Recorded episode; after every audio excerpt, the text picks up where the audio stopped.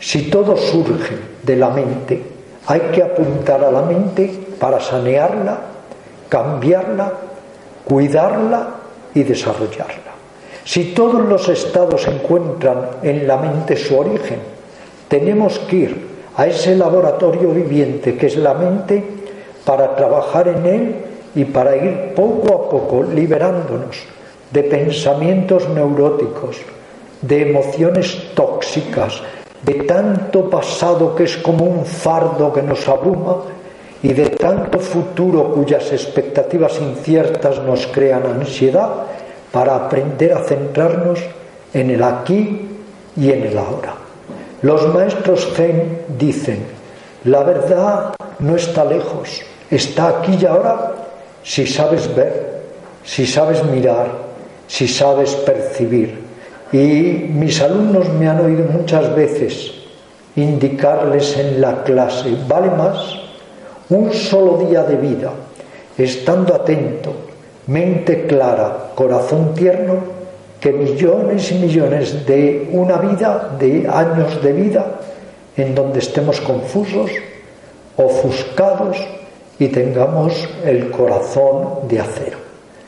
En numerosas entrevistas que mantuve con Vicente Ferrer, recuerdo que me decía: Ramiro, lo único que le pido a Dios es un corazón de carne y sangre.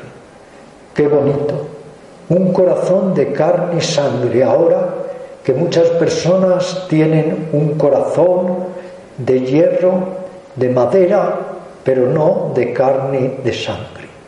En una ocasión, un discípulo fue a su maestro y le preguntó: maestro, ¿qué puedo hacer si mi mente no me da satisfacciones, me crea tanta ansiedad, tanta depresión, insomnio, angustia, malas relaciones con los demás? ¿Qué puedo hacer? Y el maestro contundentemente le dijo: querido mío, si tu mente no te gusta, cámbiala.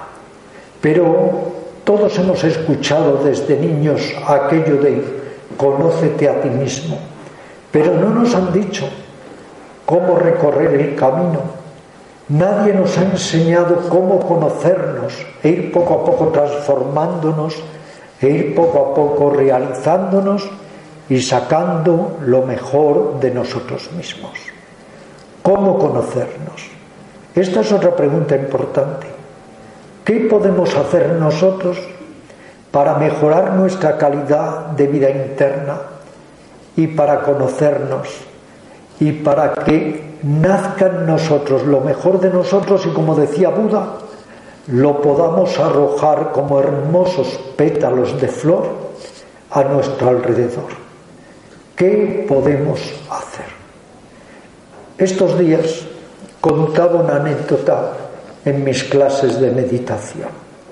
Cuando por primera vez viajé a Oriente, era en agosto del mil novecientos setenta y dos.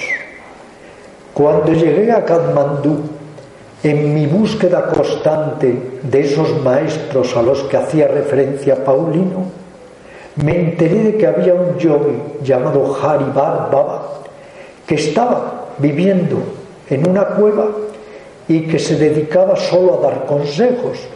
La gente de la localidad acudía allí a recibir los consejos de este yogi. Y yo, igualmente, humildemente, como un occidental que quería descubrir otros mundos que me habían sido tan lejanos hasta ese momento que pisé Oriente, acudí a visitar a Joy Haribar Bah.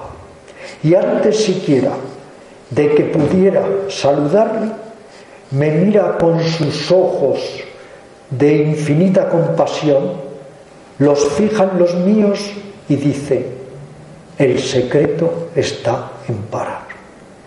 El secreto está en parar. Podemos pensar, pero ¿tan importante es parar? ¿Pero realmente nos puede ayudar a parar? Pero ciertamente parar nos va a desestresar, nos va a desalienar, va a hacer algo positivo y constructivo por nosotros. El antiguo adagio reza: hasta un caballo de carreras, si no para, se destripa.